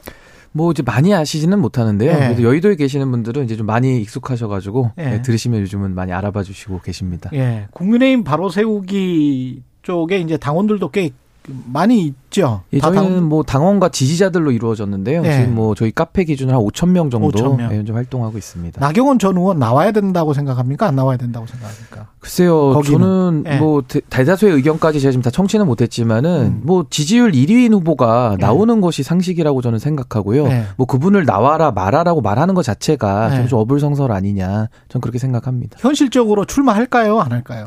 저는 현실적으로도 지금 고민이 굉장히 깊으실 것 같은데요. 네. 저는 출마를 하는 것이 네. 본인에게도 저는 더 유리하다고 생각을 할 거기 때문에 음. 저는 출마할 것이다라고 조심스럽게 예측을 해보겠습니다. 장철민 의원은 옆에서 보시기에 어떻습니까? 이 상황. 사실 비슷하게 생각하는데요. 네. 그러니까 일단 하나는 지금 일 등 후보잖아요. 그러니까 그렇죠. 일 등 네. 후보를 뭔가 외부적인 힘, 특히 대통령실이 힘으로 못 나오게 한다? 음. 이게 사실 민주주의에서 가능한 일인가라는 생각이 들 만큼 약간 네. 독재적인 태도잖아요. 그렇죠. 그러면 그걸 안 나온다라고 하는 거는 그거에 굴복한다는 건데 그렇죠. 사실은 국, 국민의힘 내부의 민주성을 위해서도 음. 그리고 전체 그 대통령실과 이 여당의 관계에 있어서도 나경원 전 의원이 여기서 나오지 않으면 사실 저는 굉장히 이 독재적인 성격이 더 강화될 가능성도 있기 때문에 국민의힘한테도 안 좋을 거죠. 정말 국민의힘 내부에도 좋지 않을 겁니다. 대통령실 네. 관계도 정말 안 좋을 거고. 그래서 그런 어떤 당적인 어떤 민주주의 측면에서의 당위도 분명하고 음. 방금 얘기하신 대로 개인 정치인 개인으로서도 이 정도의 좋은 기회와 본인의 국정 철학이나 그런 어떤 큰 것들을 국민들과 당원들한테 알릴 수 있고 그런 것들을 실행할 수 있는 그런 기회를 버린다는 건 저는 이해할 수가 없죠. 나오지 아. 않는다면. 근데 대통령실이 그래서 그런지 약간 좀 이례적이긴 해요. 그 원래 사의를 뭐 바로 받을 수도 있는 것처럼 서로 양측이 격화됐었는데 사의를 전달받은 바도 없고 우리고 관계가 아주 돈독한 것처럼 다시 지금 이야기를 하고 있거든요. 이거는 뭐 어떻게 봐야 되나요? 그냥 그냥 주저앉히려고 하는 걸로 봐야 돼 봐야 됩니까? 어떻게 봐야 돼요, 이게? 우선은 뭐 이제 네. 지금 굉장히 입장이 좀 오락가락하는 네. 지금 모습이 많이 보여지고 있는데요. 음. 일단 가장 분명한 팩트 위주로 우리가 해석을 한다 그러면 나경원 전 부위원장하고 지금 가치와 철학이 다르다는 거 아닙니까? 심지어 지금 홍준표 시장 같은 경우는 본인이 경선 과정에서 그 헝가리 제도를 막 이야기를 하셨어요. 똑같은 얘기를. 맞아요. 근데 네. 나경원 의원에 대해서는 이제 와서는 또 좌파다 이런 식으로 공격하거든요. 그러니까 지금 이게 뭔가 좀 중구난방 식으로 의견이 막 혼재돼가지고 굉장히 좀 어지러운 상황이거든요. 그래서 이제 와서 다시 또 애정을 운운하면서 또 함께 가자는 식으로 자리를 유지해달라는 것은 음. 저도 참 아쉽게도 이게 당무 개입의 소지로 자꾸 보여지고 아. 나경원 의원을 나가지 말라는 또 사인으로 읽힐 수 있는 소지가 상당히 크다. 그래서 저는 이 당무 개입이라는 것이 상당히 좀 심각한 거 아니겠습니까? 왜냐하면 노무현 대통령 같은 경우는 탄핵을 당했고요. 네. 그리고 박근혜 대통령 같은 경우 형사처벌한 사례가 있습니다. 그래서 저는 지금의 이런 당무 개입으로 보여지는 행태에 대해서 저는 삼김 시대의 제왕적 당 총재 그 시절보다 저는 사당화가 더 심각하게 지금 이루어지는 거다라고 보거든요. 음. 왜냐하면 과거에는 대통령이 총재라는 직을 겸하면서 공개적으로 당을 사당화했는데 지금은 대통령이 총재가 아닌데 지금 당무에 개입하는 모습을 계속 보여주고 있기 때문에 이런 비공식적인 모습으로서의 당을 장악하는 모습은 저는 더 나쁜 형태다. 그래서 저는 이건 중단돼야 되고 저는 이런 식의 행태를 중단을 시키기 위해서라도 나경원은 이번에 사의를 밝혔으니까 저는 이번에 당대표 출마해서 출마해라. 당원들의 선택을 받는지 못 받는지를 전 점검해봐야 된다. 저는 이렇게 봅니다. 나오면 됩니까? 민주당이 보기에는 어떻게 보세요? 그건 모르죠. 그건 모른다. 예, 특히나 이제 전국선거라고 네. 하는 특히나 아. 수십만 명 이상의 그 투표권을 가지고 계신 분들의 선거는 음. 정말 너무너무 이 어려운 상황이라 그래도 저는 굉장히 유리한 고지에 있는, 있는 거는 맞는 것 같습니다. 왜냐하면 네. 지금 이미 사실 지지율도 나쁘지 않고 그렇죠. 예를 들면 이 유승민 그 이 의원을 전 의원을 지지하던 분들의 전략적인 투표 같은 것들도 바랄 수 있는 여지도 있고 네. 또 여기에서 어떤 식의 이제 캠페인 전 전략을 삼느냐에 따라서 사실은 여러 가능성들이 놓여있는 상황이라서 저는 네. 이게 전혀 부정적으로 제가 나경원 의원 같으면 음. 어, 자신할 것 같아요. 그래. 에, 이건 될 수 있다. 그리고 근데 그 가장 핵심적인 어떤 그 전제 조건은 음. 그러니까 어떻게 보면 그전까지는 굉장히 수동적으로 일종의 약간 뭔가 친윤처럼 보이기도 했다가 뭔가 자기 자신의 정치라는 거를 정확하게 세우지를 못했었는데 예. 예를 들면 이번에 그런 어떤 저출산 문제 같은 경우에도 아, 아 저출산 문제가 정말 그만큼 우리 국가 존폐와 걸린 심각한 문제 아니냐. 음. 나는 우리 당이 예전에 가지고 있었던 것보다 훨씬 더 많은 상상력과 그런 음. 어떤 방향성들을 가지고 가야 된다는 그런 절실함에서 갔다. 약간 이런 식의 예. 비전과 철학 같은 것들을 가지고 접근하면 음. 그거에 이 집중해주는 국민들이 분명히 생기거든요. 아. 그러니까 그런 어떤 좀 더 주체적인 그 이 선거 캠페인 전략 같은 걸로 나서면 저는 당연히 가능할 것 같습니다. 유승민 안철수 이야기하기 전에 당대표 지지율이 계속 지금 나오고 있기 때문에 저희가 지금 언급하는 여론조사는 한길 리서치가 쿠키뉴스 의뢰로 지난 칠일부터 구일까지 조사한 거고요. 국민의힘 지지층에서 나경원 삼십 점 칠, 김기현 십팔 점 팔, 유승민 십사 점 육, 그리고 안철수 십삼 점 구, 그리고 황교안 후보는 오 점 삼이었습니다. 아까 하태경 의원 인터뷰에서도 언급이 됐었죠. 유승민, 안철수, 특히 유승민 의원은 나오나요? 글쎄요. 유승민 의원도 이제 아마 설 지나고 나서 본인의 입장을 밝힐 걸로 현재는 드러나고 있는데요. 예. 뭐 굉장히 고심이 깊은 것 같습니다. 왜냐하면 민심 일 위, 일 위 후보인데 예. 지금 당에서 예. 룰을 바꾸지 않았습니까? 예. 뭐 당원 민주주의 얘기하고 결선 투표 얘기하고 이거 다 솔직히 말장난에 불과하고요. 결국 유승민이라는 민심을 민심의 지지를 받는 후보를 사실상 전당대회에서 떨어뜨리기 위한 목적도 없다고 말할 수는 없지 않겠습니까? 예. 그래서 저도 말하는 게 좀 조심스럽긴 한데 그래서 음. 유승민 의원 같은 경우에는 이런 룰 변경 때문에라도 하더라도 지금 뭐 굉장히 당선 가능성이 약해졌기 때문에 네. 저는 굉장히 고심이 깊을 것 같습니다. 그리고 본인이 나감으로써 이 전당대회에서 룰을 바꾼 이런 반민주적인 행태에 대해서 사실상 하자 치유해주는 의미도 있거든요. 음. 그러니까 이런 식으로 들러리를 쓸 것이냐 이거에 대한 고민이 깊기 때문에 또 지지자들은 유승민 의원한테 그래도 나가야 된다라는 의견도 굉장히 높거든요. 그래서 예. 유승민 의원의 굉장히 고민이 깊어질 것 같습니다. 아까 이발 빠졌네요. 자세한 사항은 중앙선거 여론조사 심의 홈페이지에 참조하시고요. 근데 이렇게 되면 결선 투표가 관심을 받을 수밖에 없고 유승민 전 의원이 나가든 안 나가든 간에 뭔가 메시지를 줄 수도 있고 누가 올라와서 양자가 대결하느냐 이것도 관심거리인데 친윤과 비윤의 구도 이렇게 될까요? 김기현 대 누구 이렇게 되, 되는 겁니까 지금 상황이? 근데 저희 당의 그 당원 분포를 좀 설명드리면 이번에 예. 원내대표 선거하지 않았습니까? 육 대 삼입니다. 소위 말하면 당시에도 표가 육 대 사로 갈렸는데 예. 우리 당원 전체로 놓고 봐도요. 음. 구주류들 지금 현재 주류들은 육십 퍼센트 정도 당원들 저는 표심을 갖고 있다고 보고 유승민 의원 내지는 안철수 의원 지지하는 이런 신주류들 이런 사람들은 한 사십 퍼센트 정도 저는 음. 당원들 표심이 있다고 봐서 결선 투표 가면은 쉽지는 않다고 저는 생각을 합니다. 그렇군요. 예, 민주당 당내 분위기도 좀 여쭤보겠습니다. 이번에는 이제 뭐 장철민 의원이 마, 많은 말씀을 하실 것 같은데 지금 저 조사 마치고 와서 어차피 당은 정해 답은 정해졌고 기소다 답정 기소 이런 이야기를 이재명 당대표가 스스로 했고. 그러니까 이제 언론에서는 당원 팔십 조 이야기를 지금 하고 있고요. 네. 예, 당무위원장, 당무위원회가 결정을 하게 되는데 당무위원장은 당대표고. 어, 근데 이, 이게 또 부정부패 혐의로 기소된 것 그리고 이게 정권 탄압이나 뭐 이런 거는 또 아니다. 이렇게 판단을 해야 되는 거잖아요. 아니, 그러니까 예. 저희가 근데 저희 민주당만 무조건 기소될 거라고 생각하나요? 답정 기소라고 생각하는 거는 제가 보기엔 거의 전 국민이 지금 아. 검찰이 기소로 갈 거다. 언론들도 그렇죠. 다 기소는 너무 당연히 할 거야. 라고 생각하고 기, 기소를 안 할 거면 소환 조사를 안 하죠. 그러니까요. 네. 기소를 안 할 거면 검찰이 지금까지 이렇게 대대적으로 뭐 온갖 이, 이 조사도 하고 다른 수사들도 하고 모양새가 안 나. 기소를 어. 안 할 거면. 검찰 입장에서는 그러니까 검찰 입장에서는 기소라고 그렇죠. 하는 네. 거는 사실 거의 뭐 모두가 네. 전제하고 있는 일이라서 네. 정확하게 사실은 중간에 수사 결과나 증거가 어떻게 됐든 간에 음. 지금 기소까지 갈 거다라는 거는 너무 명확한 일인 것 같고요. 그렇죠. 저희가 이 특히 우리 뭐 당원 팔십 조나 이런 부정부패 혐의는 사실 저희는 이거를 특히나 성남에프씨 건 같은 음. 경우에는 아니 이게 시가 받았으면 기부채납이고 음. 그럼 시가 소유한 이 축구단이 구단. 받았으면 뇌물 제삼자 뇌물이다. 이거는 사실은 행정법상 문제라고 하면 모르겠는데 어. 야 이거를 뇌물죄로 하는 건 정말 법리상으로 너무 기괴한 거 아닌가라는 어. 생각들을 사실 굉장히 많이 가지고 있어서 사적이익이 아니고 공적이익인데 왜 그렇죠. 뇌물죄가 되느냐 그것도 공적이익도 단순한 네. 공적이익이 아니고 그냥 시가 소유한 구단이잖아요. 음. 물론 이제 시가 소유한 체육회가 소유한 구단 뭐 이런 방식이긴 하지만 어쨌든 시민들이 소유한 이 구단의 음. 이익을 위한 이 행위들이었으니까 그래서 이게 다른 법 적용이면 모르겠지만 음. 행정 절차상의 문제라든지 아니면 다른 어떤 조금 뭐 권한을 더 이 넘어섰다든지 뭐 그런 건 모르겠는데 음. 이게 뇌물이다라고 하는 거는 사실은 당 입장으로서는 받아들이기가 되게 어려운 거고 예. 그거에서 아 이게 정치 검찰이 확실히 의도를 가지고 접근하는 거구나 예.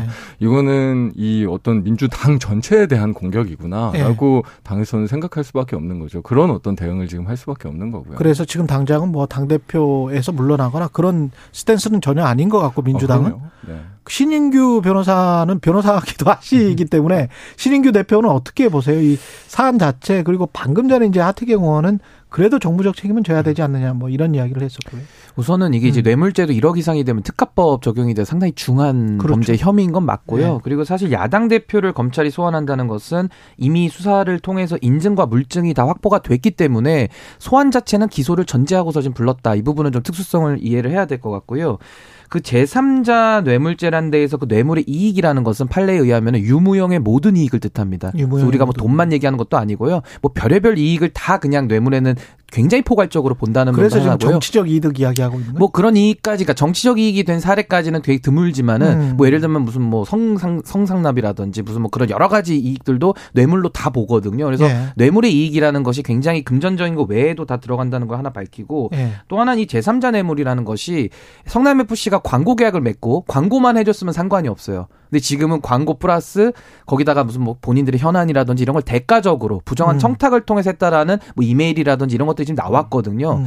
그래서 저는 이 사건의 본질은 전 이미 다 그 뼈대는 나와 있다고 보는데 이재명 대표가 처벌받을지 안 받을지 핵심은 저는 정진상과 김용 이미 구속되신 분들의 음. 진술에 전 달려 있다. 그래서 그분들이 만약에 뭐 끝까지 함구를 하고 뭔가 이렇게 진실을 안 밝힌다 그러면은 사실 증거 찾긴 쉽지는 않아요. 근데 만약에 또 그분들의 진술의 태도가 성남 에프씨도 정진상 정진상인데 김용은 안, 아니잖아요. 예, 근데 정진상을 통해서 이제 사실상 네. 성남에프씨 일을 다 했다고 하기 때문에 네. 그 측근들의 입을 여는지 여부. 근데 아. 그분들도 입을 열기 위해서는 어느 정도 증거를 보면서 이제 판단을 하거든요. 수사 과정에서 이걸 부인으로 더 갔을 때 유리하냐, 그렇겠네. 아니면 상황을 봤을 때 아 여기서는 뭐 소위 말 자백을 해야 된다. 네. 뭐 이런 판단이 있거든요. 버텨도 된다, 안 그렇죠. 된다. 예, 네. 그 판단을 좀 할 겁니다. 그래서 저는 아직은 뭐 유죄 여부에 대해서는 사실 예단할 수는 없고요. 하지만 혐의가 있는 건 분명하다. 이게 광고만 음. 받고 광고해주고 끝난 사안은 아니고. 음. 두산건설이 갖고 있었던 그 용도 변경, 상업부지를 바꾸면서 막대한 이익을 취득했다라는 이런 부정한 청탁의 정황이 있기 때문에 예를 들면 박근혜 대통령도 그 삼성에 대한 경영권 승계 부분과 정유라 말 사준 거 전혀 딴 얘기 같지만 그것이 이제 묵시적 청탁 내지는 뭐 경제공동체 이렇게 묶여가지고 뇌물로 처벌을 받거든요. 그래서 이 부분은 좀 조사가 필요한 사안인 건 맞다. 저는 얘기해 봅니다. 삼공사사님이 지금 저 신인규 변호사님과 함께 출연하신 분은 누구십니까?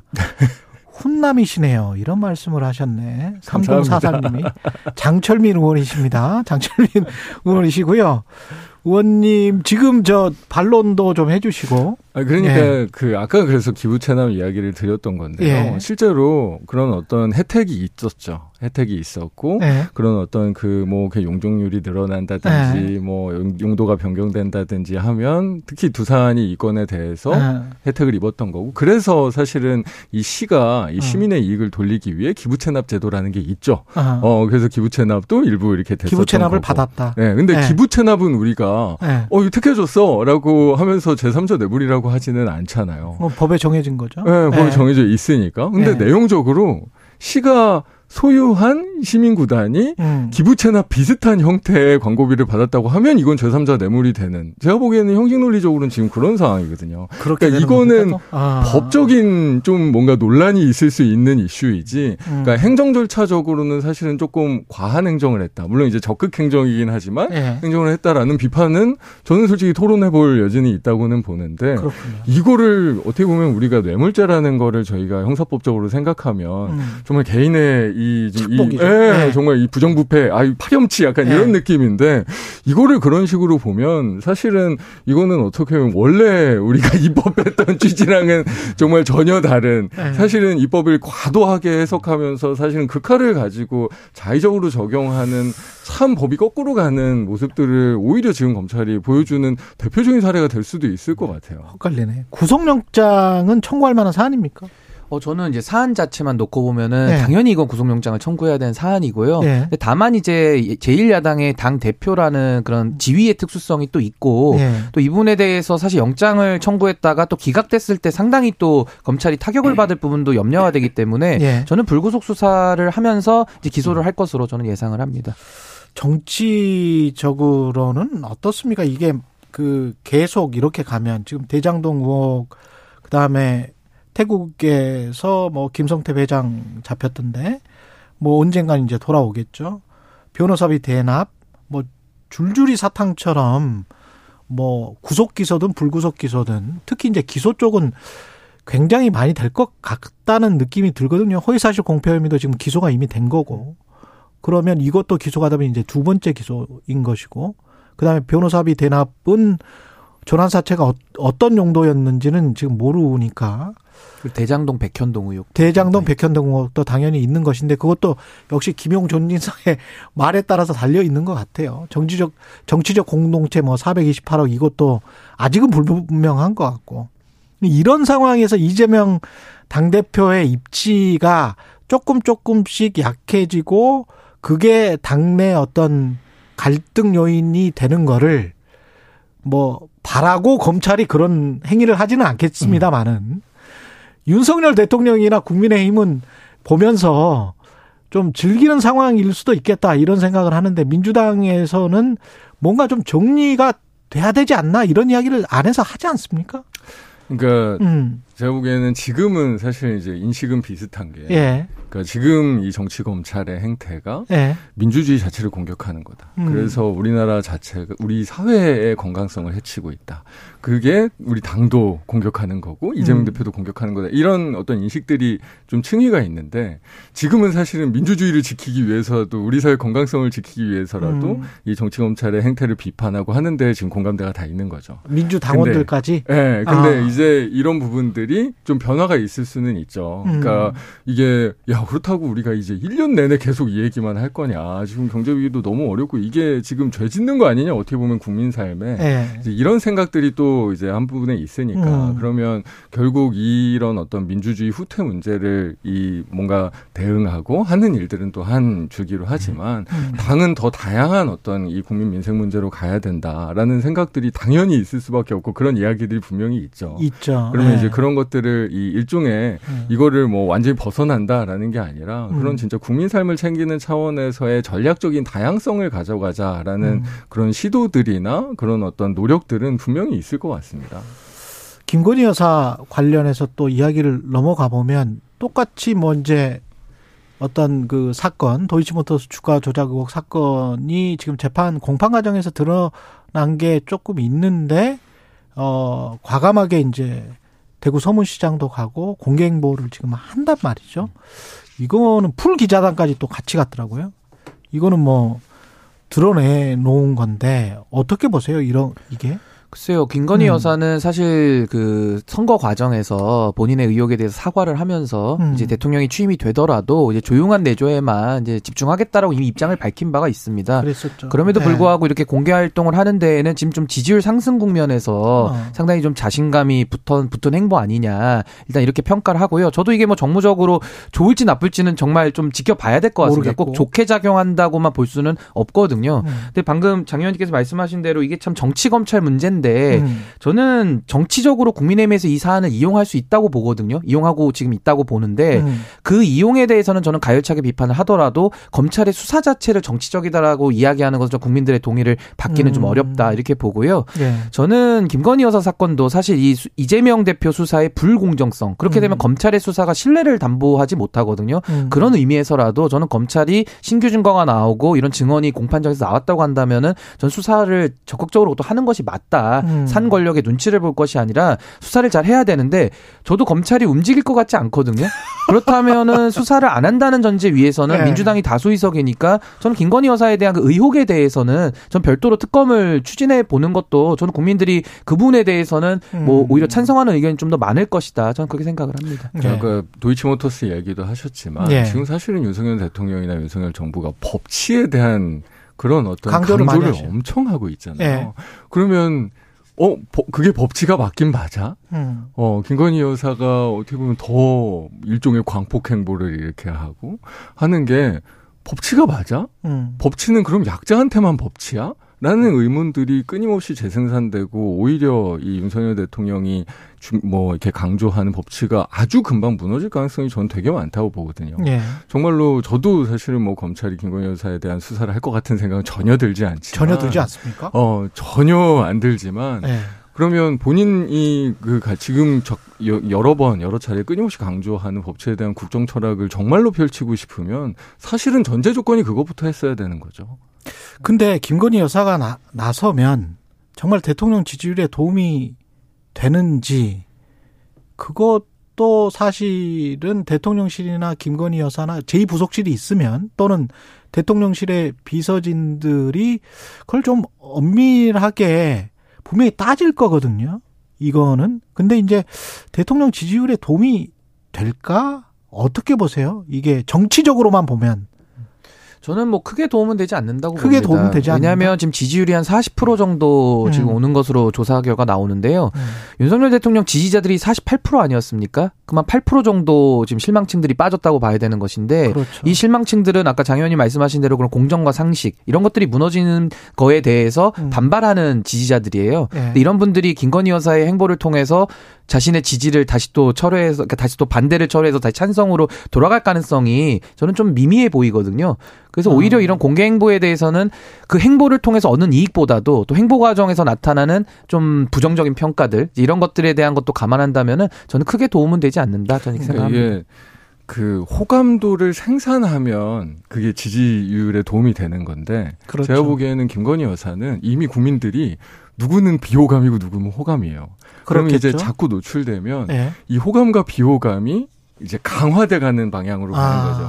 그러면 그 지금의 이제 김건희 여사의 호감도가 음. 국민 다수의 호감도를 가지고 있느냐? 음. 저는 사실은 아닐 것 같기는 하거든요. 예. 그러면 그게 사실 전략적인 판단인 거죠. 이게 음. 어, 비공, 비호감도가 오히려 큰 상황이다. 그럼 자꾸 노출된다. 그러면 오히려 더 소수 쪽으로 고착화될 수 있는 그게 사십 퍼센트라고 할지라도 그렇죠. 거기에서 예. 강화되는 방향에 영향을 전 더 많이 미치지 않을까라고 예. 예상합니다. 마케팅 홍보 측면에서 말씀을 해 주셨고 그 이태원 저 참사 관련해서는 이렇게 끝나도 되는 겁니까? 그냥 이렇게 끝나버리는 것 같아요, 정말. 지금 예. 백오십구 명의 안타까운 생명이 희생당한 사건 아니겠습니까? 예. 그리고 저는 국가에 이런 데야말로 정말 국가가 적극적으로 나서야 되는 영역인 것인데 국가가 해야 될 일을 하지 않아서 사실은 많은 분들이 희생을 당한 사안입니다. 근데 음. 이 사안에 대해서 뭐 법률적 책임은 당연히 물어야 되는 것인데 지금 정무적으로도 아무도 책임을 지고 있지 않는 이런 상황은 저도 매우 안타깝게 생각하고요. 윤석열 정부가 이 부분에 대해서는 좀 심각하게 진지하게 좀 고민을 해서 좀 올바른 전 정무적인 책임들을 지금이라도 물었, 물었으면 좋겠다 이렇게 생각합니다. 저도 국가 책임이 가장 중요한 문제라고 생각하는데 그러니까 저희가 흔히 그냥 아 정부 여당은 무한 책임을 진다라는 네. 말을 정치권에서 많이 하잖아요. 이게 그냥 단순한 말이 아니고 음. 실제로 국민 생명에 관련된 일이었기 때문에 진짜 정부와 국가는 그리고 저희 국회도 마찬가지고 이런 책임 있는 공공의 모두가 무한 책임을 지는 것이 사실 가장 중요한 일이고 네. 앞으로의 국가 운영을 위해서도 중요한 일인데 지금 국정조사 과정도 그렇고 실제로 지금 정부의 태도가 그런 무한 책임이 아닌 아주 극히 협소한 법적 책임으로 음. 국가의 책임을 줄여나가잖아요.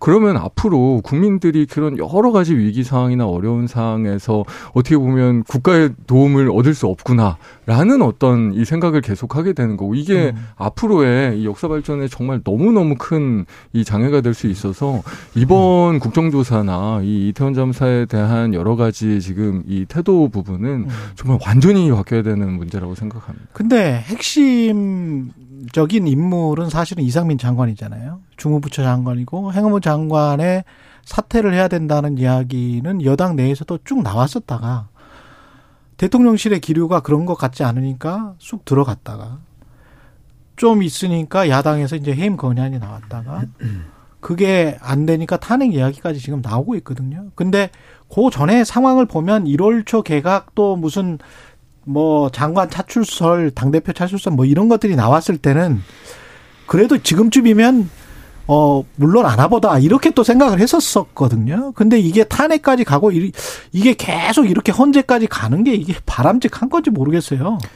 저는 네. 어딘가에서는 매듭을 지어줘야 될 것 같아요. 그러니까 이게 정무적 책임을 안 져서 그런데 저희가 네. 이재명 대표에게도 항상 정치적 책임 지라고 말하지 않습니까? 음. 그리고 과거에도 성수교 무너졌을 때 서울시장 관선인데 바로 경질했고요. 총리도 사의 표명했는데 반려하면서 수습하고 물러났습니다. 네. 그리고 과거에 세월호 사건 때도 이주영 장관 취임한 지 며칠 되지도 않았는데 그 사건 터졌거든요. 맞아요. 무슨 책임이 있습니까? 이주영 장관 그거 수습만 하다가 물러나셨거든요. 그렇죠. 그러니까 이런 식으로 우리가 통상적으로 정부에서 책임져 왔던 정무적 책임을 말하고 있고 우리도 정무적 책임을 져야 이재명 대표에 대해서 정무적 책임 지라고 말하는 게 논리 일관성이 있지 않습니까? 예. 그러니까 지금은 전 양쪽 다 뭔가 정무적 책임을 말로만 떠들 뿐 정말 책임지지 않아요. 그러니까 음. 서로의 말의 메시지의 힘이 저는 매우, 매우 약하다. 본인들은 책임을 안 지기 때문에 그렇습니다.